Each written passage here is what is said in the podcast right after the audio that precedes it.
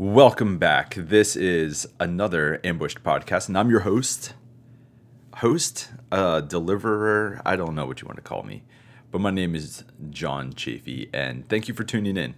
If you've been listening since the beginning, or this is your first time checking it out, thank you for giving me, shoot, even as long as this intro just to listen to this.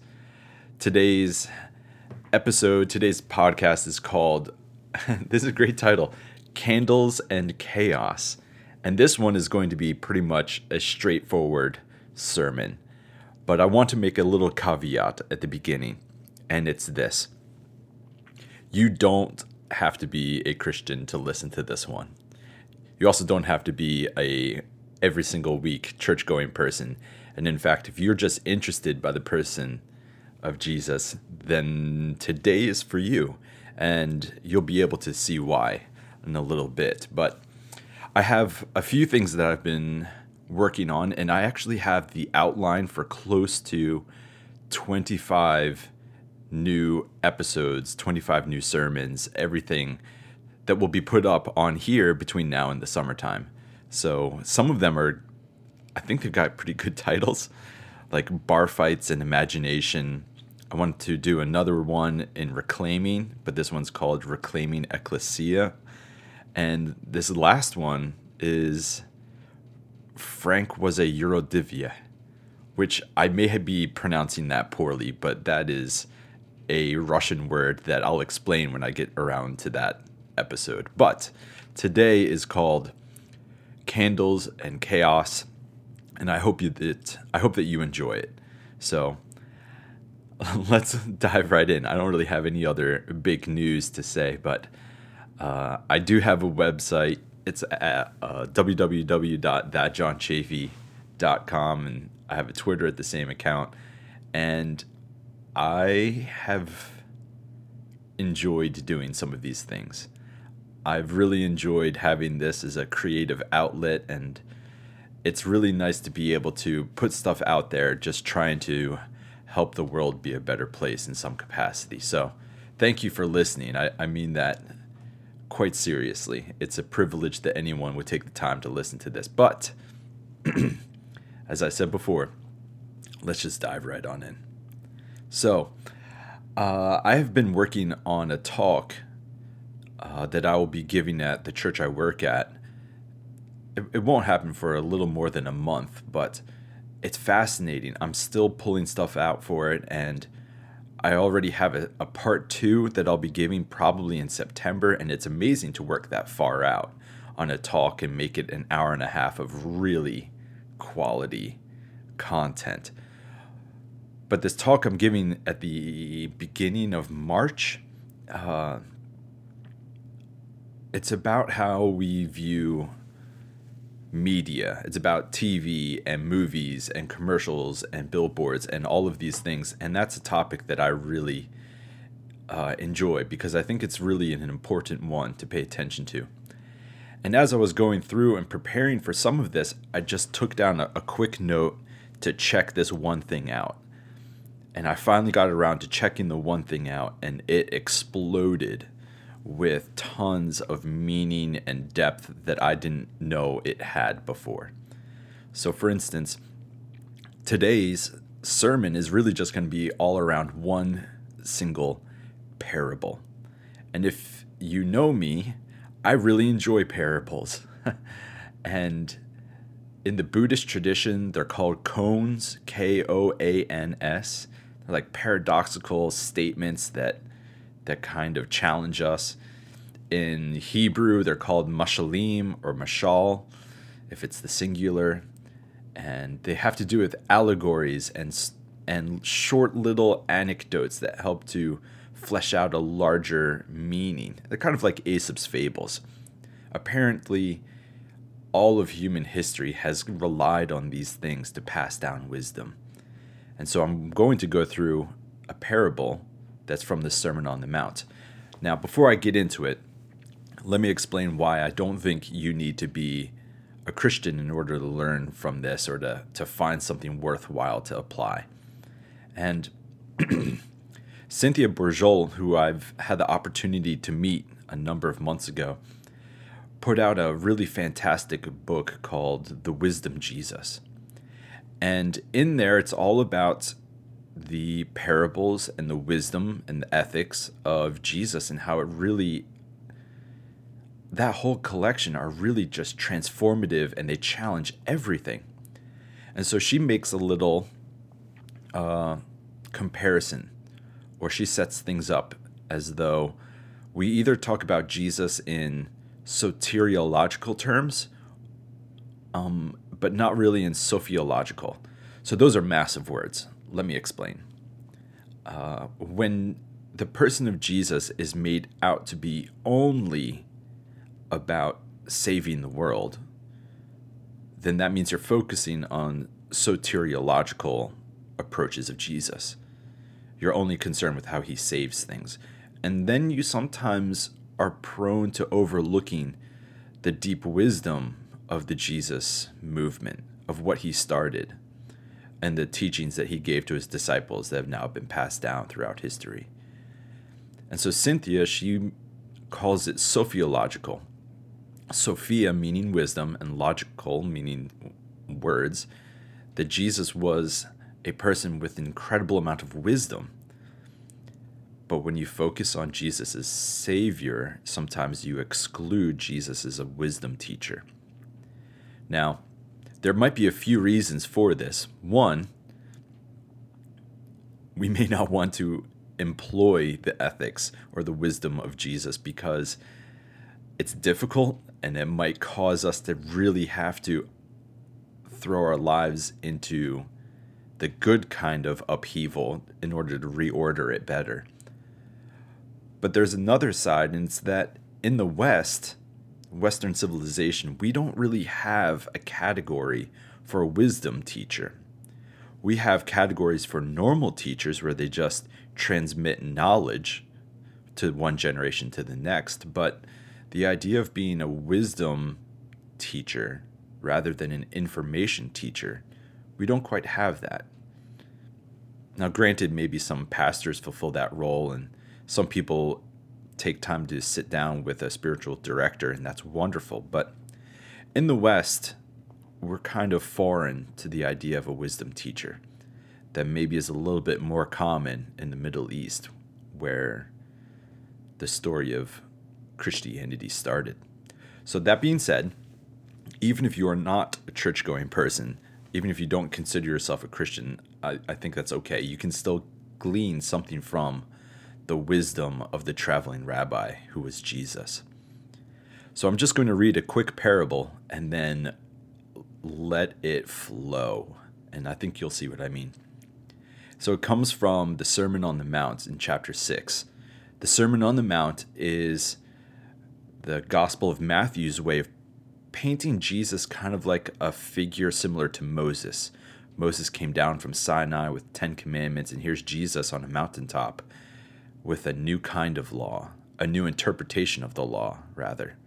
And so he gives this parable. It goes like this The eye is the lamp of the body. So if your eye is healthy, your whole body will be full of light. But if your eye is unhealthy, your whole body will be full of darkness. If then the light in you is darkness, how great is the darkness? Now that's it. It's a short parable, and it certainly doesn't have seemingly a whole lot on the surface of it all. But as I've had the opportunity to look at it over the past week, some things really started to stand out to me. So, when I've heard this parable talked about in the past, some people have talked about the eyes are the lamp of the body in such a way that the eyes are the window maybe you've heard that phrase before that the eyes are the windows to the soul or something. And maybe that comes from here. I don't know. But that's that's not a good translation to say the eyes are the window. But it is kind of odd to say the eyes are lamps as if they, they give off light. So this is a this is kind of a confusing parable, of course. What do you mean the eyes give off light? Well, Another translation could also be candle. And if you think about back in the day, in ancient Near Eastern Israel, they certainly did not have light bulbs or electricity. And so the way they got around at night was by holding up a torch or a lantern or a candle to light the way. And so the candle would lead the way for the rest of your body to follow. If you held up a lantern in the dark, it was probably leading the way, not behind you as you're walking around. And so I think this parable kind of unlocks when you realize that. Because if you were to understand it as the eye is the candle that leads the way, that's a little better. Then it starts to make sense. The eyes lead the way. So I think that this ties into TV and music and movies and billboards and commercials and music videos, YouTube, all of these things. It sounds a little cliche, but be careful of what leads your way. What you look at and what you listen to leads the way. And so, if your eyes are looking towards things or if your ears are listening for things that are not helpful, it, you really shouldn't be too surprised if the rest of you follows. Because in American culture, I think we're encouraged to consume without a conscience. We're in, we're encouraged to just watch movies and never reflect on what we just saw. We're encouraged to watch TV or Netflix or something and not care what we're actually watching. We'll watch because it's entertaining, but that's still not the same as saying, Is this helpful for me? And so we overlook this little simple truth that everything is formation, everything forms you. Everything that you look at, everything that you listen to, it shapes you in some capacity. And so, in this little parable where it says, the eyes are the lamp of the body. Oh. Today's culture, we've got that to an extreme of what they maybe had back then. So that kind of makes sense, but that's not the part of the parable that really jumped out at me. It was the second part. What does it mean that the body can be full of darkness? And at first, I, I didn't know what to do with this because what do you mean? The eyes are the candle and they light the inside of the body. I don't understand what's going on. But this is wisdom tradition. This isn't supposed to be just information. You're supposed to pull this apart for the meaning that's behind it all.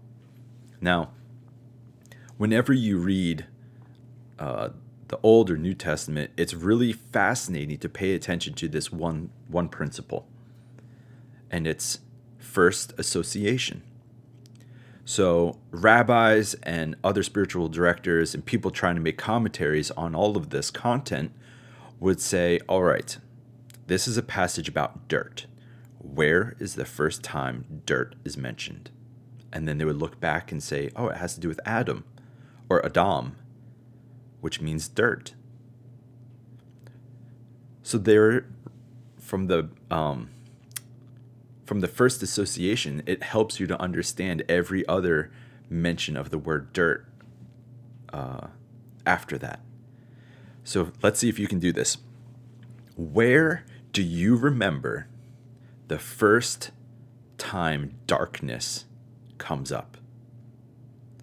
So if this parable finishes with, if then the light in you is darkness, how great is the darkness? Think about it where's the first time that darkness shows up in the Hebrew scriptures? Well, it's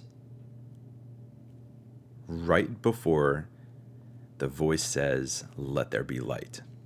Maybe it doesn't say darkness, but darkness is there because what is there before there's light? There's darkness. And in Genesis 1, it says that God created the heavens and the earth. But it even says before that there was a dark and watery chaos. it was swirling and it was uncontrolled. And then God put his boundaries on it, acknowledged it, put boundaries to it, put it to the side, and then began creating. Let there be light. You see, darkness actually has a primal association. Not only that, but it's connected with the chaos that God acknowledges and puts boundaries upon. And so here it goes.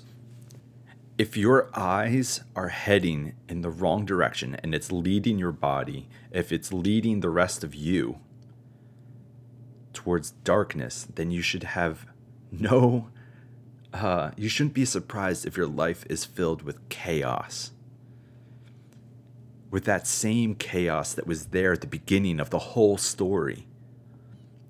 And so, what does it mean that you let your eyes lead the way backwards rather than forwards?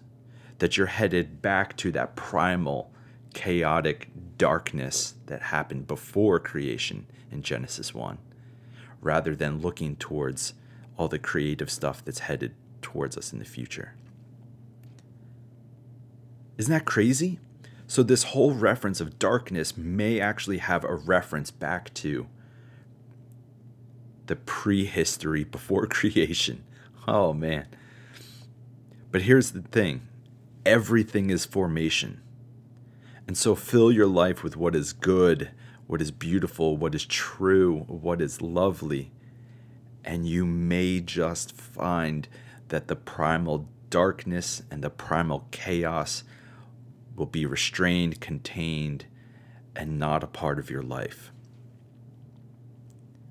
You see, this is one of those instances where the Christian movement has sometimes overemphasized uh, the soteriological and overlooked the sophiological.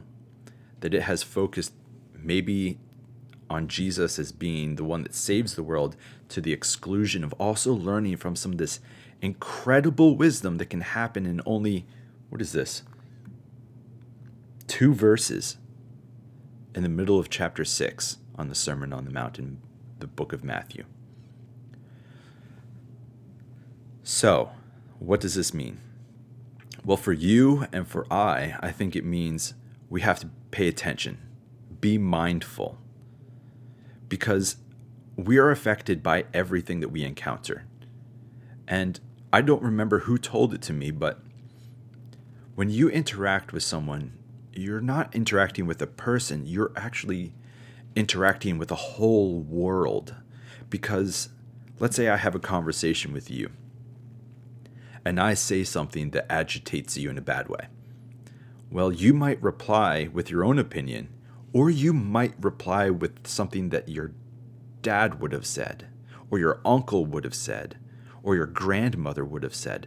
And so every one of us are somehow also the summation of all the voices that have helped to shape us.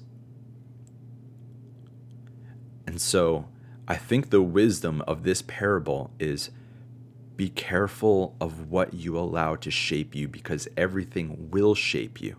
And so use wisdom to know when to turn something off to turn off the radio, to change the station, to pay attention to what you allow to shape you. Because you and I both know that the world has got a lot of problems in it that feel dark and chaotic, but it's because we allow so many things to be influences on us and on the next generation that it just allows these influences to continue shaping us and our children and our grandchildren and so forth. Now, the best part about all of this is you can shift. There is a way of turning, but the turning has always got to be towards the future and it's got to be turned towards creating, uh, being creative. And so let's say your life is filled with bad art. Be one of those people that helps create good art. Stuff that that really challenges the world to be better. it's it's a profound thing that it is in our hands to shape the world. But one of the hard things that we don't realize is one of the ways that tomorrow gets shaped is with yesterday's bad media, with yesterday's bad television, yesterday's bad commercials and music, and all of these things. So, all this goes to say be careful. Who you become is up to you. And the things that you allow to shape you will shape you. You're not invincible, and neither is anyone else. And so be careful of the voices that you let speak to you, the movies that you watch, the music that you hear, the YouTube that you click on, whatever. Because all of these things are formation, and these will impact not only who you are today, but who you will be in five months, who you will be in two years, who you will be in 10. And so be careful because the eye is the lamp of the body. And so if your eye is healthy, your whole body will be full of light. But if your eye is unhealthy, your whole body will be full of darkness. If then the light in you is darkness, how great is the darkness? This was candles and chaos. May grace and peace be with you.